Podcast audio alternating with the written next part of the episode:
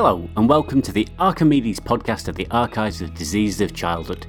This month, because last month you got a sneak preview of one of the clinical content questions and probably listened to it already, this month we are going intensively down the line of how to do evidence based practice. And indeed, for the very first time, we openly ask the question why bother? Why bother with research, with looking at all this stuff? Why bother listening to this podcast? Well, I, I, guess actually the fact that you've got it in your feed or you've downloaded it or somebody sent it to you, or potentially this is mainly directed at the other person in the car, not the driver that's chosen to listen to it, but whoever's coming along for the car share. Anyway, but, but, but generally, I'm not expecting you to be thinking, why bother with keeping up to date with clinical research, struggling to answer clinical questions and difficult answers emerging. But really, why bother with all that effort? There's so much new research arriving. There's there's three versions of the archives for a start. Then there's the BMJ, there's the Pediatrics Open, there's all that stuff that comes through in the other journals that's more about the specialty that just happens to include children. And and, and some of it will be wrong and not very good. And, and and frankly, as long as you follow the guidelines, then you won't run into too much trouble, will you? Well, sort of, I suppose. And definitely definitely you should be keeping up to date with, with local guidelines and, and, and national guidelines and international ones as well. That definitely needs to be supported, but there is benefit from doing the other stuff too. Think selfishly. The interrogation of cutting edge clinical research and then struggling through its appraisal and maybe onwards to implementation, it, it can be an intellectual challenge in itself. It's um, I suppose it's a bit like a Wordle uh, in that it often has completely unwarranted Americanizations, um, or it's a cryptic crossword.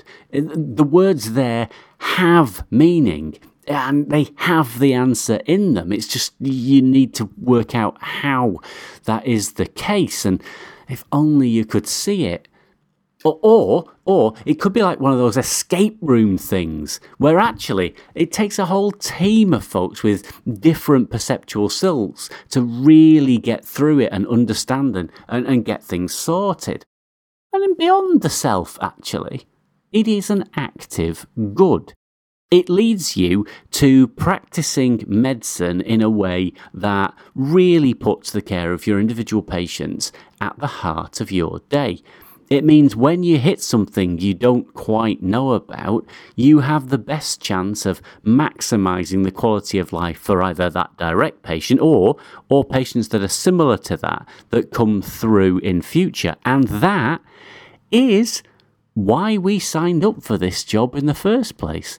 And maybe perhaps above all, if you do do this, if you go to the literature, if you if you ask the questions and and look at what's out there in terms of studies, it's a great way of humbling us, connecting us back to the uncertainties on which we all practice, even if we don't want to think about it sometimes. It undermines us when we have a sense of knowing it all. So if you are the other person in the car listening to this. And the question, why bother, was the thing that sprang to mind when the driver popped this on. Well, maybe simply because we and our patients and their families are worth it. It behoves me to ask you all what didn't you know today? What of those things do you think might well come back time and time again? Or if you found out the answer, you could really make a difference for that patient and that family.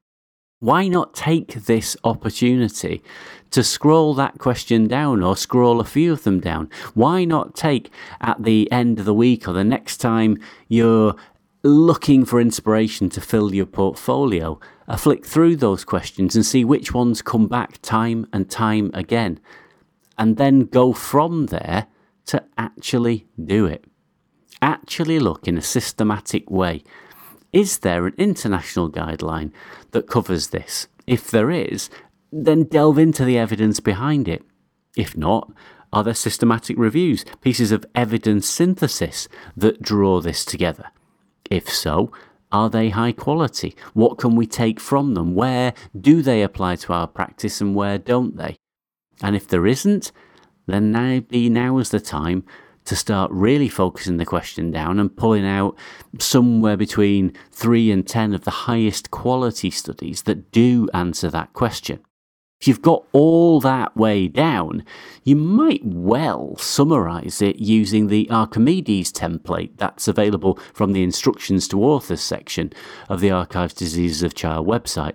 And then if you've gone and done that and then, then done the thinking and summarized it and thought, how might that work in practice? Well, you've got to pop it on your e-portfolio, but maybe consider dropping an email to the Archimedes editor and we'll see whether it's already been done. We're fairly supportive in taking Archimedes through and, and trying to suggest ways of improving and, and finessing them to maximize your chance of taking all that work and turning it into a publication. That would be quite nice for your CV. It'll be good for everybody else sharing your knowledge. And even if it doesn't get all the way there, you've still done that work. You can still share it on other e portfolios and e platforms, and you have done good for yourself and others. Next month, we're almost certainly back with more content as well as more ways of thinking about how things work. But until then, please share us across the social media, subscribe to us on all of your Whatsits, tell your grandma that it's worth listening to, or your granddad, or all of your relatives. You might have a distant uncle that's sat there thinking, why bother? And you can assist him by sending him this podcast. We look forward to your feedback and your Archimedes coming through the post. Until next time, goodbye.